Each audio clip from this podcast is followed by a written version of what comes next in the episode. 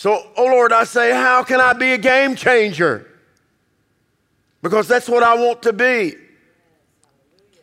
I don't want to be a part of the problem. I want to be a part of the answer, part of the solution. I want to be that person that sees the needs and feels it, that finds the hurt and heals it. That's what I want to do. And that should be your statement also that you want to feel the need. And if someone's hurting, bring healing into their hurt. I want to be that person that if I see a problem, I don't want to add to the problem, but I want to bring about a solution so I can be of assistance. Not resistance, but assistance. Many people know sometimes when we want to assist, we start resisting. But today that changes. Our mindset changes. We will see a problem, we will bring about a, an answer. You say, well, how can I do this? Well, number one, you have to listen to what God says and what God wants. For too long, we're doing what we want to do, not realizing God has a plan for our lives.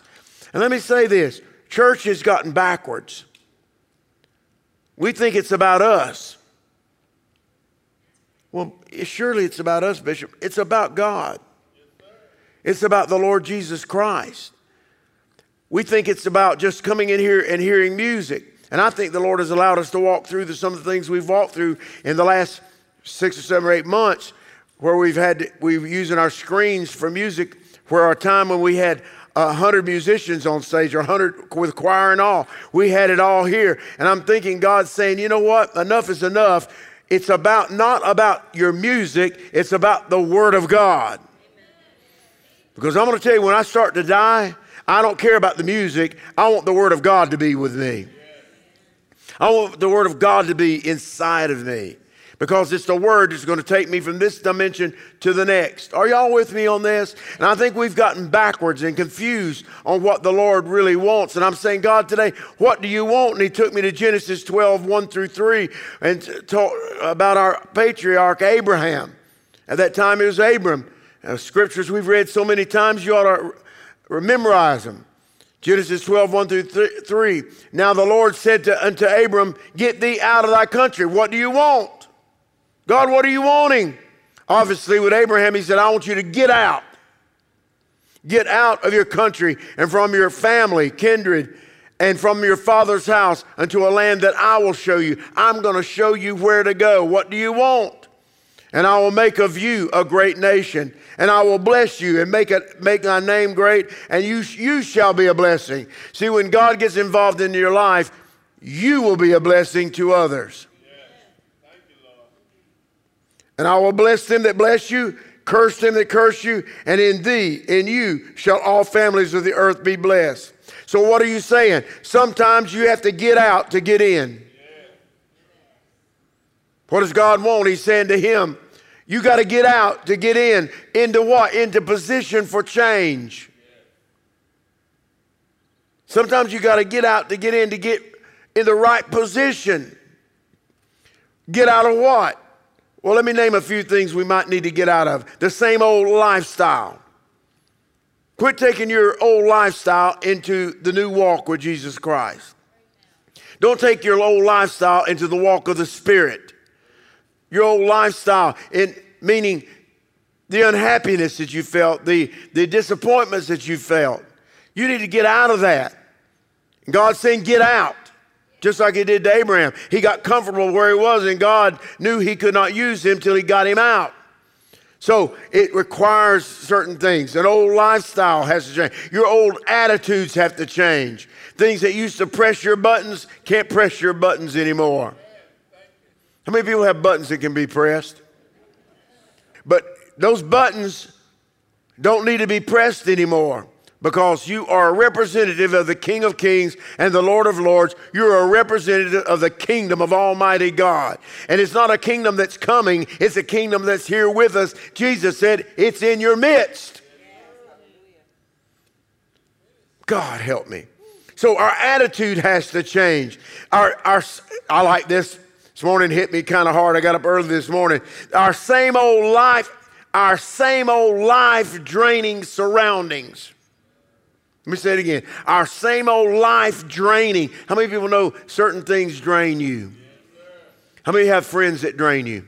Oh, here we go. How many have family that drains you? How many have relationships that drain you? You have to understand when the Lord dealt with me about that this morning, there are things in your surroundings and in your environment you need to get out of it because all it is doing is bringing you down. If it doesn't make you want to rejoice in the Lord, Vic, you need to get out of it.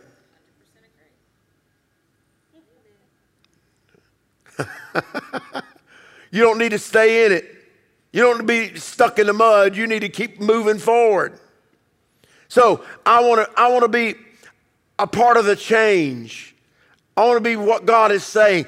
So I'm, I'm giving you these points because look what Abraham had to do. He had to get out to get in, he had to get out to get repositioned. Who else? Jonah. Oh, here we go. Jonah 1 1 through 3. Now the word of the Lord came into Jonah, the son of Amittai, saying, Arise and go. Sometimes you just got to arise and go. God will never, if He speaks to you, Dr. Collier, He's not going to say, sit there and just relax. He'll never do that. He'll say, arise and go. Why does He do that? Because there's something He wants accomplished. So look what He said to Jonah, a prophet. He said, Arise and go to Nineveh, that great city, which was a horrible thing. I won't minister it now, but Nineveh hated the Jews, hated the Hebrews hated them. He says, I want you to go to that city and cry out against it, for their wickedness has come up before me. God, sometimes change scares you. Sometimes a change makes you a little uncomfortable, Pat, but God is with you. Now look at this. So he says, I want you to go deal with Nineveh. Go up and speak about that wickedness. But look what verse 3 says. But Jonah rose up and he to flee to Tarshish. He said, I'll go to Tarshish and do what you want, God, not to Nineveh, because Nineveh is, is, is scary. Nineveh brings fear into my life. Nineveh represents a lot of things. He had to give of himself to go to Nineveh, maybe his own life. So he said, I'll go to Tarshish. It'll be an easy ride. How many people know God is not concerned about you having an easy ride? He said, I'll go to Tarshish. Watch the next phrase from the presence of the Lord. Change doesn't come when you try to get outside of the presence of the Lord. Change doesn't come because you want to go to Tarshish instead of Nineveh. In other words, whatever God has said, you to make a decision that you know another place that's better, or you can do something that's different that you feel like God will wink at, He'll allow. But look what He said I'll run from the presence of the Lord. And he went down to Joppa and found a ship going to Tarshish. He paid the fare thereof and went down into it to go with them unto Tarshish. It's restated from the what? From the presence of the Lord. So if we're going to talk about change, Jonah went about it the whole uh, the wrong way because God said, "I want you to go to Nineveh," and yet He chose chooses Tarshish. Proper change. Mark this down. Proper change demands proper direction. I could say it this way correct change demands proper direction. In other words, if you're headed to Tarshish and not to Nineveh, wherever God, if God says go to point A and you say, I'll go to point B, you are out of, you are out of His will. There will be no positive change. It's going to mess with you, but you're not going to bring change to the people He wants to send you to. Did you know that God has done, Jesus Christ on the cross has done everything He's going to do? He's given us all power in heaven and earth. Read the Bible. He's given us gifts. He's given us all these things, and all he's expecting us is to take his supernatural power. You say, well, can't God just, couldn't God just go and an angel speak to Nineveh? Couldn't an angel speak and bring change? Sure, it could. Couldn't God just send, some mighty host there and change it? Yes, he could. But he expected a man, his creation, to move in faith, to walk in faith, to walk in obedience, to reach the people of Nineveh. And today it's no different. He's looking for a person, man, woman, boy, or girl, that will not try to go their own way, but will go God's way to reach his objective. You see, God has an objective? Absolutely. You see, the kingdom of God is paramount. And the way we, re- re- reflect it is, is, is of vast importance. I want to reflect the kingdom of God. When I walk into a place, I want them to say something's different. You know, you can tell if you've got magnetism in your life. Did you know that? I can go to a restaurant where nobody's in there. Nobody. In the next few minutes, it fills up. I can be in a line waiting for something. I, I said to my wife the other day, I said, look at this. Look at this line behind us now. There is a certain thing. I'm, i really believe that when you carry the Spirit, you draw people to you. You just draw them. I want everybody in here to be a magnet.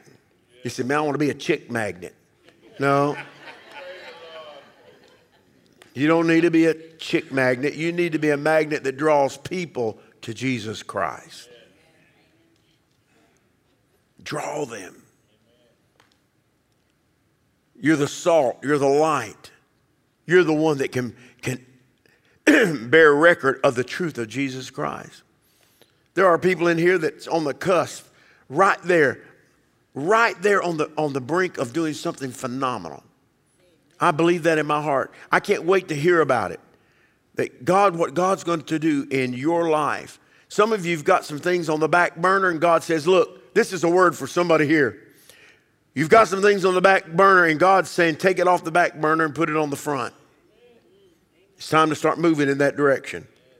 I don't know who you are, but that's a word for somebody sitting here today that you've let things on the back burner, and God said, We're going to move that to the front burner, and you're going to start accomplishing something. And that goes to our, my message today, speaking to Abraham, speaking to Jonah. There's something you've got to do. Get out, get up, get up, get going, but go in the right direction and and and understand there's things that God wants you to do. There's another man I want to talk about. He's seeing a burning bush. His name is Moses. In Exodus 3, verse 10, come now, therefore, and I will. Watch what God says to this man. He's already run from Egypt. He's hiding out because he knows they want to kill him. And he's 80 years old. But you do understand that here's a man, he's old. He's wore out. He's been out in the desert. He's tired. He sees a burning bush, which was something that can happen out in the desert spontaneous combustion. But the difference was this bush didn't burn up. So he said, Let me turn aside and see this thing because that bush isn't burning. Now, watch this.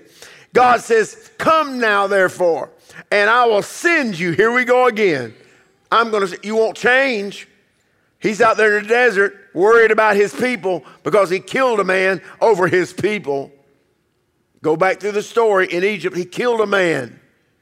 Now he's over in Egypt, and God's saying, I want you to go back to Egypt where they want to kill you because I want you to, to watch what he says. Look at it.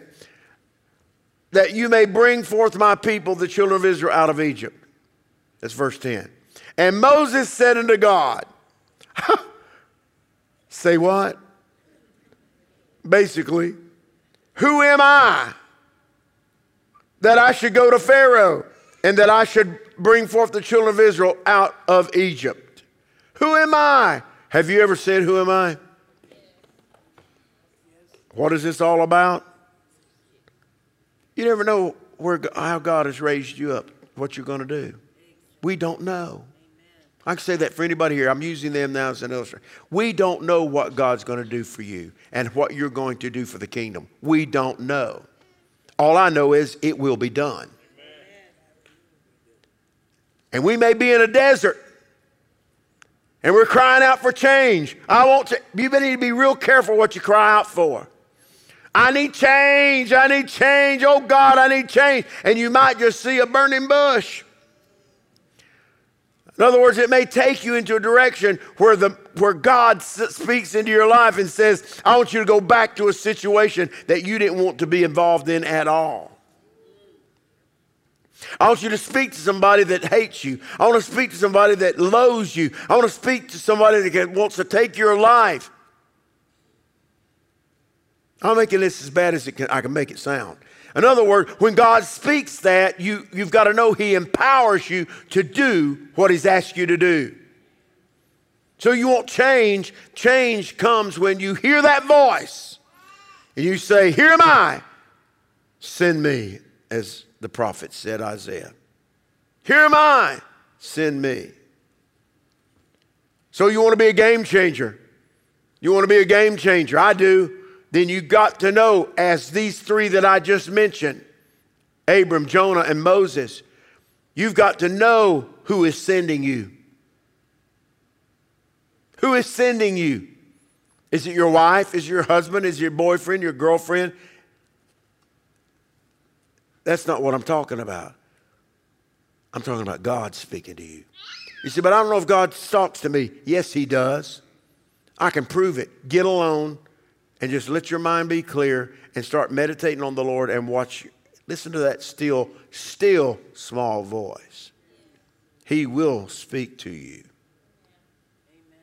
How many times I've gotten a situation, I said, God, I need direction. And he'll just, in a still, small voice, he'll say, This is the way to go. This is what you need to do.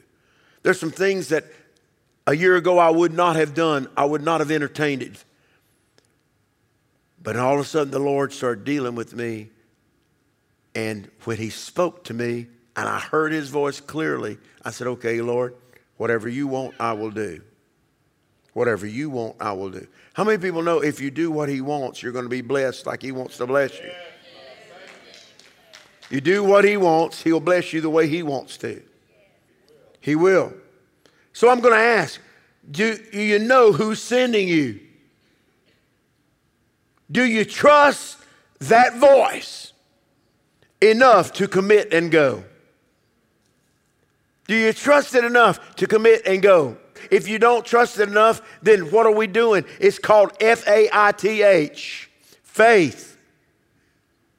You have to have faith in that voice that's speaking to you. You say, Well, what if I make a mistake? God won't allow it. He'll start taking you. You start moving. It's like a, a an airplane. An airplane on the ground is really worthless. But you get it in the air and just a slight motion, you can move that plane. Am I right? You can move that plane. And that's the way it is with God. You may get up in the air with God and He says, okay, I see where you're headed. That's not quite where I wanted you. And He'll nudge you and He'll move you in the direction you need to go. Did everybody just hear what I said? He will nudge you in the direction that you need to go. How many people need to be nudged? I don't know about you, but I do. I need to get there. I want to get there. I want to accomplish. I don't want to see failure. Someone said the church of Jesus Christ is failing. No, the church is not failing. People are failing. The church is not failing. There's coming a day where people are going to fight to get into seats to sit in sit in church. You wait and see. It's coming. Wait until the government takes away all your money and puts it into, into, into digital coins. So, I want to trust that voice enough to commit and go. So, what does God want for, for, for this church? For you as individuals? What does He want for us as game changers? Well, we all know we're living in perilous times, and my son touched on that this morning. We're living in perilous times, and darkness is invading our earth. It's invading our lives, our families, our friends. It's invading us. So, what does God want? How can we move? How can we be, be the change?